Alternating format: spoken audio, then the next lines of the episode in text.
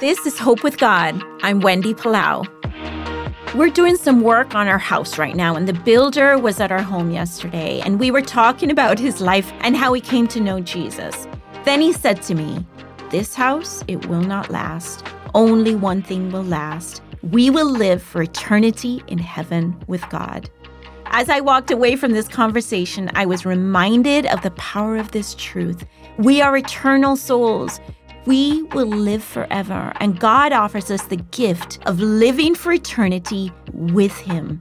It's a free gift to us, but it isn't free to Him. God gave His Son Jesus as a sacrifice so that we can be with Him. Jesus says in John 10, I give you eternal life.